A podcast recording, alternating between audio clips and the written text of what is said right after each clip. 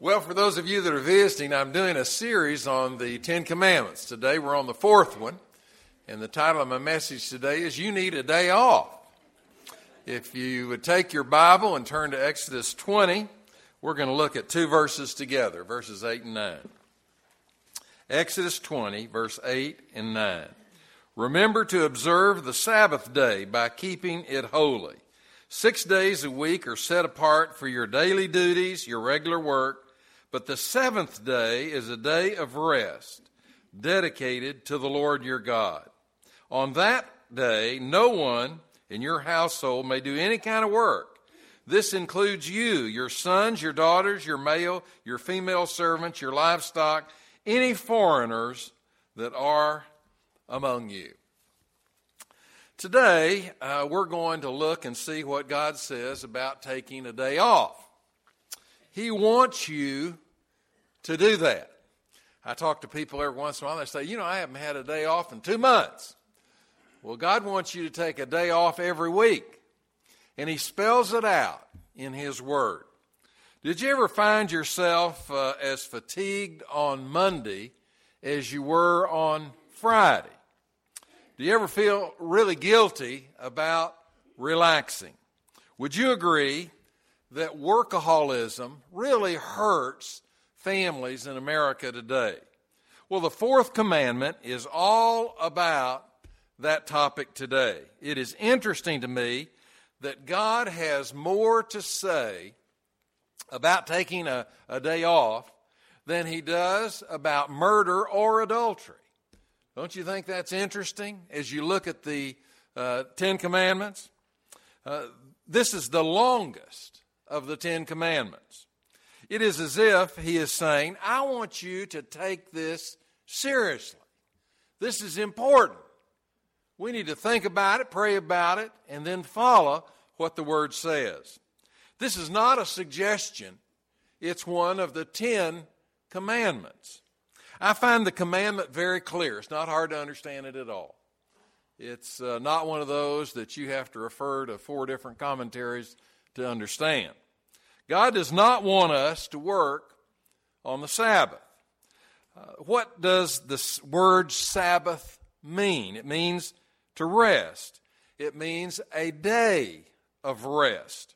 God says every seventh day you ought to take a day off and you ought to rest. Mark 2 27, Jesus says, The Sabbath was made to benefit man and not man to benefit the Sabbath. God says, I'm doing this for your benefit. I'm trying to help you. I'm trying to, to encourage you along life's way and to be there for you. The purpose of this commandment is to prevent uh, a burnout in your life. Early uh, uh, on in the week, uh, you get into it, your work is going great, everything is fine. You get psycho- psychologically, physically, emotionally, and spiritually recharged as you come to that last day of the week. As you come to that time when the people of God gather together in His house with His Word and His Spirit. God is, is doing this as an antidote to us just falling out, burning out, uh, having a lot of physical kind of problems. It is the prevention against the stress filled world that we live in today. When is it? Is it Friday? Is it Saturday? Is it Sunday? It, it's interesting that Muslims and Jews and Christians all celebrate the Sabbath on a different day. The Muslims celebrate the Sabbath on Friday, the Jews on Saturday, and Christians on Sunday. I want you to know that there is not a single place in the Bible where it commands you to worship on Friday or Saturday or Sunday. In the New Testament, the first Christians took the Jewish Sabbath and began to celebrate it on Sunday in honor of Jesus' resurrection. In the book of the Revelation, in chapter 1, verse 10, John calls it the Lord's Day. And so it became a custom for the Christians to celebrate the Sabbath on Sunday. Well, what do we do to keep the Sabbath holy? God tells us to keep that particular day, that specific day, holy unto Him. What does He mean by holy? Holy means to be set apart, set apart from the other six days of the week. He wants us to have one day where we do something different than the other six days. We need to use the day, uh, first of all, to rest our bodies. Uh, Psalms 127, verse 2 says, God wants his loved ones to get their proper rest. God is telling us that our bodies need to rest every seven days. This is so important that God used himself as an example. He created the world in six days, and then on the seventh day, he rested. Was God tired? Absolutely not. He, he doesn't get tired. He did it as an illustration, modeling for us an important principle for our lives. He's telling us every seven days, take a day off. What I am saying is that you have now a biblical basis for a Sunday afternoon nap. if anybody gets on you about it, just refer them to the passage that we used this morning. If you're burning the candle at both ends, then you're not as bright as you thought you were. Uh, you can get so many irons in the fire that the fire goes out. So you need to take a day off and rest. You can be consumed, as you know, by your career. There are a lot of tempting things that urge you toward working more. There's more money, more recognition, more promotions, more sense of fulfillment. All of those are powerful forces that say to us, work more, work harder. You can become, as you know, addicted to your work. Our bodies were not built for nonstop work. So many retired people say to me, You know, I'm working harder now than I ever have in my life. Well, brother, sister, you need to take a day off from that. And you need to rest. God is telling us that no matter what we are doing in our life, we need to stop one day a week. Don't bring home your briefcase. We think we get more done by driving ourselves, by pushing ourselves, but efficiency experts have discovered that evenly spaced rest periods increase our productivity to an amazing amount. The old Indian parable says, You break the bow that is always bent. The first principle of this commandment is that you rest your body on the Sabbath.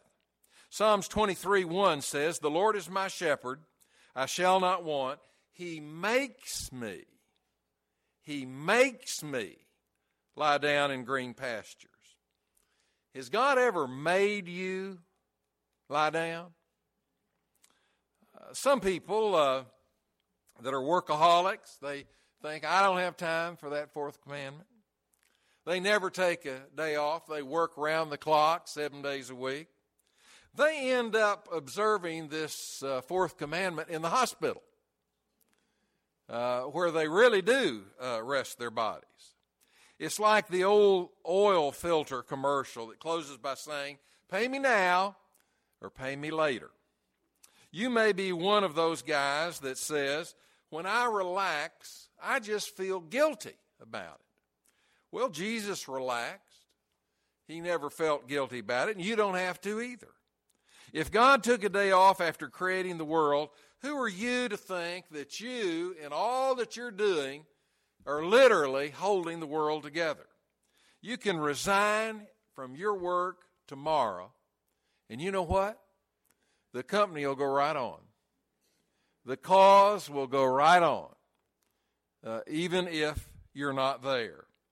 A reluctance to rest is a sign of immaturity and insecurity. When you are immature, uh, you don't like to rest. You remember when you had little kids? Uh, did they want to all go to bed at the right time? No, they didn't. They argued about it, they fussed about it, they complained about it, they invented ways to stay up. Uh, they would say when it was time to go to bed, I need a drink of water. Or I need to see the rest of this program. Or, or I need to go to the bathroom. Or I need to put out the dog. Or I need to do this or that, whatever it is. They don't go to bed because they are immature. Any wise parent knows that if you don't get the children the proper sleep, that the parents are going to pay for it. And the kids, of course, will pay for it as well. So you force them to go to bed. Sometimes God has to make you lie down in the green pastures. So the first thing you do is rest your body on the Sabbath. That's not all you do because you're not just physically tired, you are emotionally tired as well. There are two kinds of fatigue. Physical fatigue is when your, your muscles get tired. Spiritual fatigue is when your emotions get tired.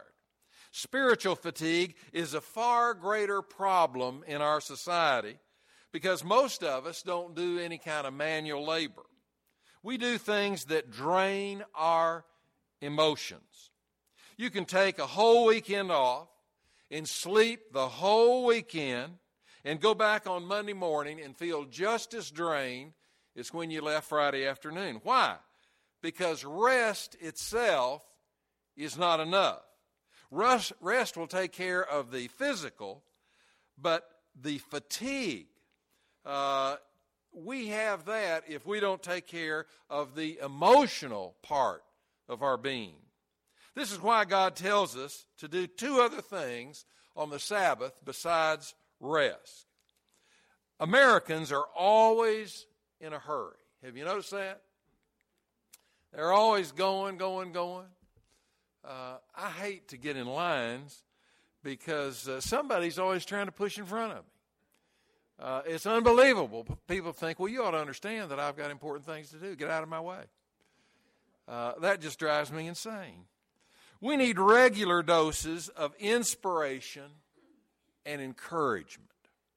In the French Revolution, they were trying to throw out all the old laws. They said everything was wrong in our country. We got to throw out all of those laws. Well, one of the laws that the French had had was that you would rest one day a week. They said, no, we're throwing that law out. We don't need that law. We need to work more.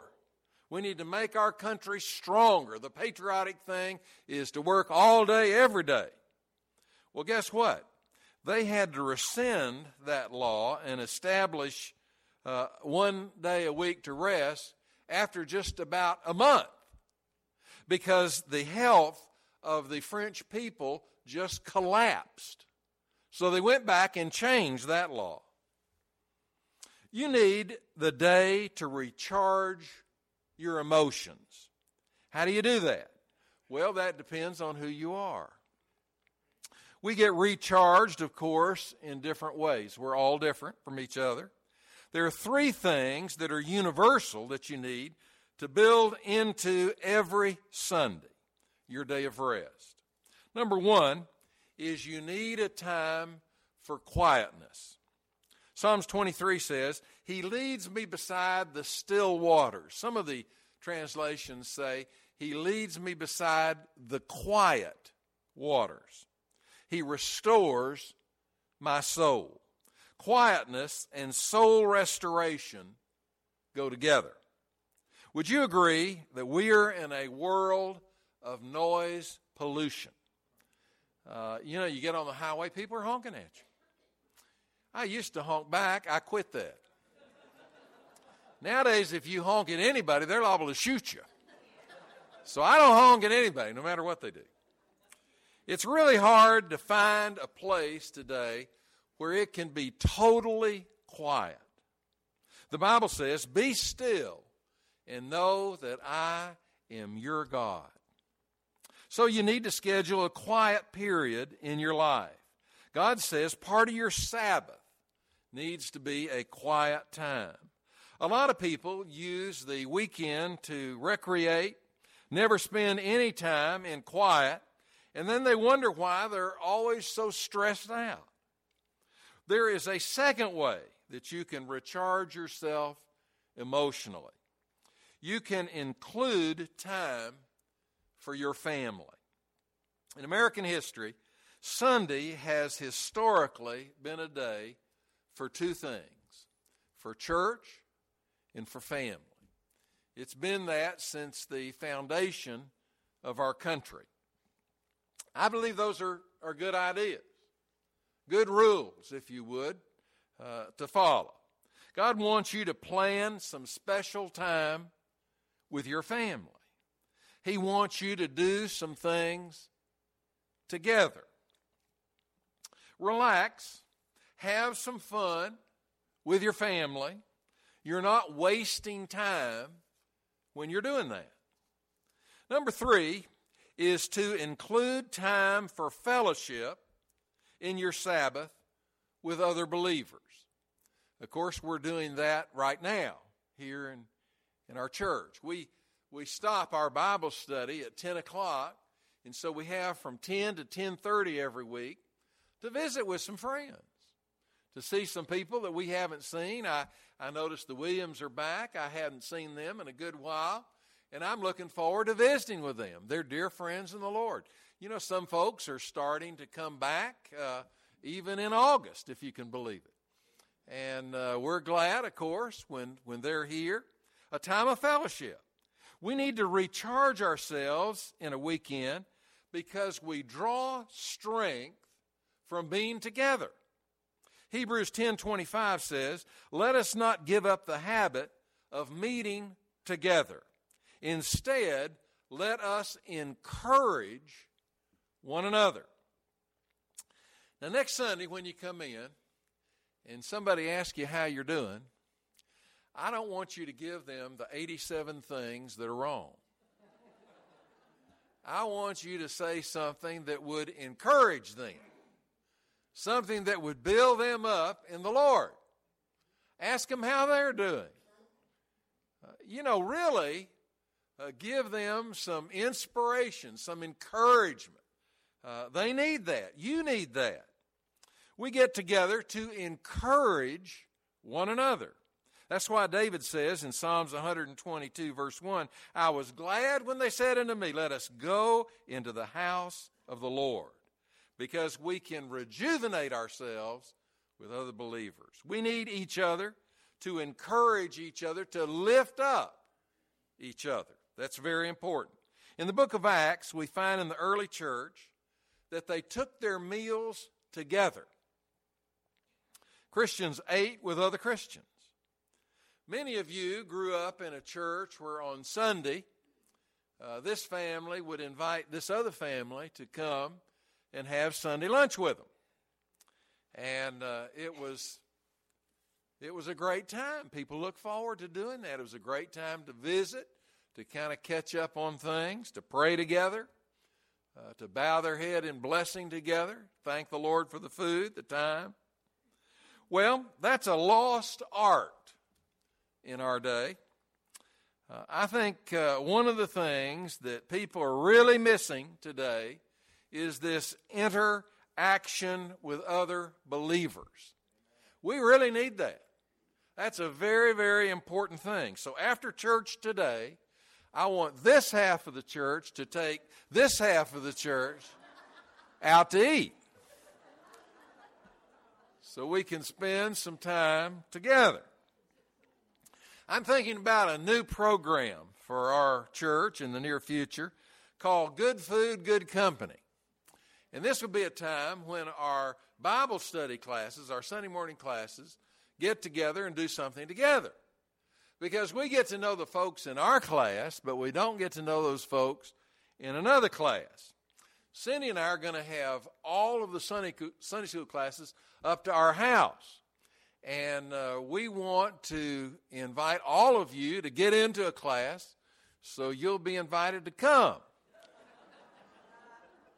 we want you to, to get into a Bible study class where you get to know each other. And then you, you do some things with other classes. You get to know them as well. It makes us be a better church family.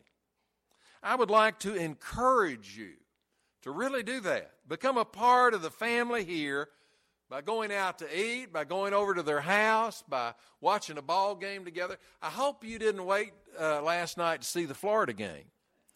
Uh, some of you might know that they that game was supposed to start at seven, and it was lightning was going on, and they put it off, and they put it off, and they put it off, and I wanted to see the game.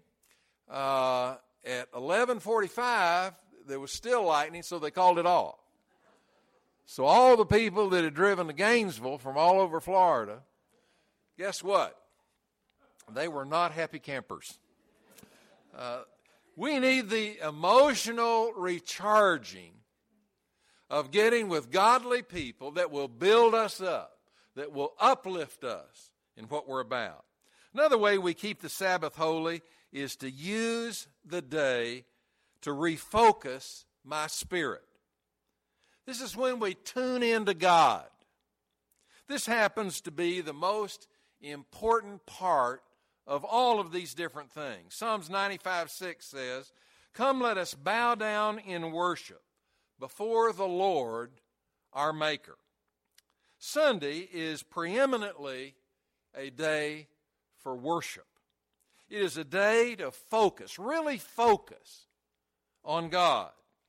Not to check out who has a new hat or a new dress or a new suit or a new this or a new, new that, to focus really on God.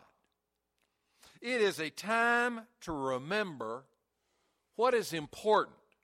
It's a time to get a spiritual tune up. We have some pilots in our church, a lot of folks that have flown at one time or another. Uh, they know uh, that every plane has a compass in it. Uh, it's very important to keep the plane balanced.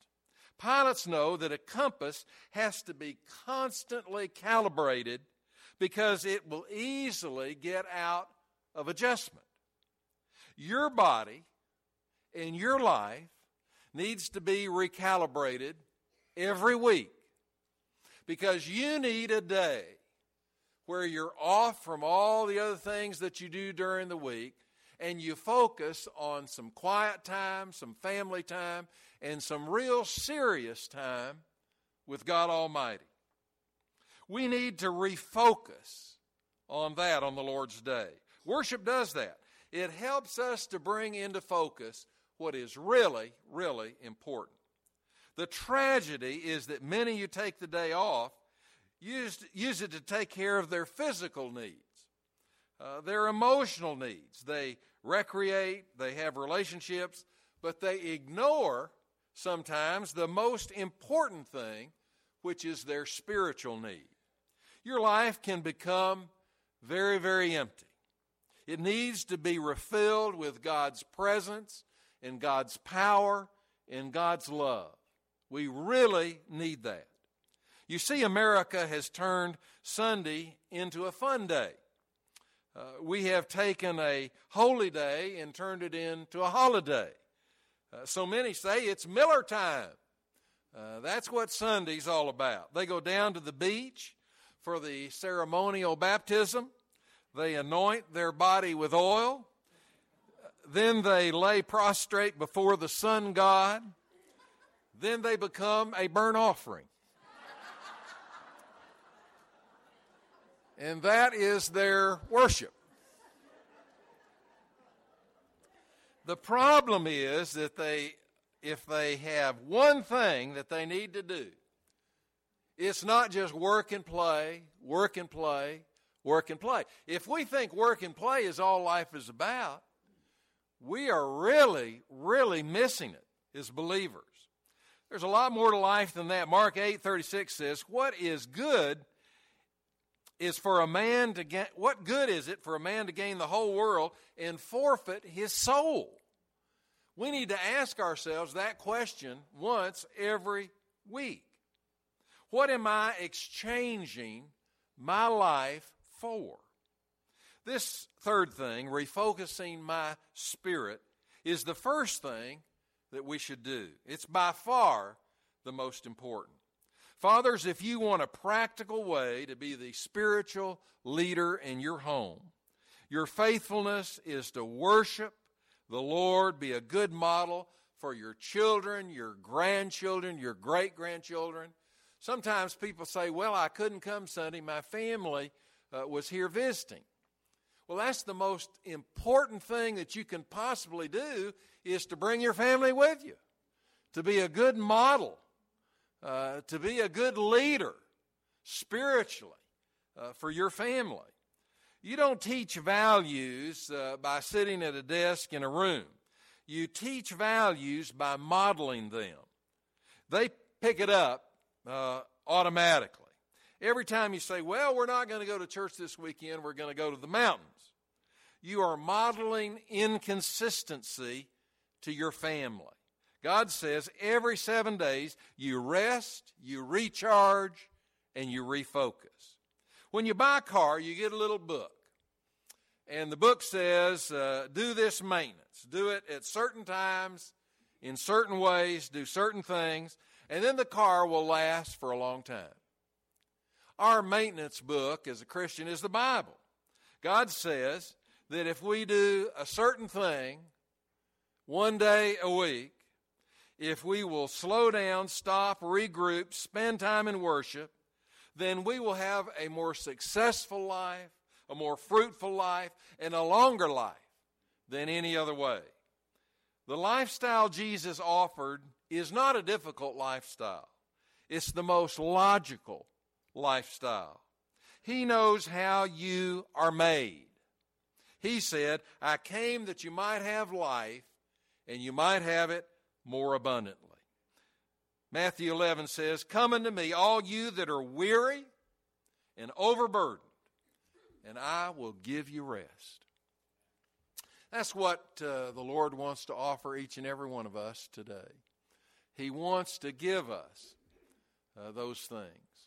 Today, if you're in the house and for whatever reason you have never trusted and believed in Christ as your Lord and Savior, I want to encourage you today to do this to say, Lord, forgive me of the sin of my life. I want to place my faith and my trust in you.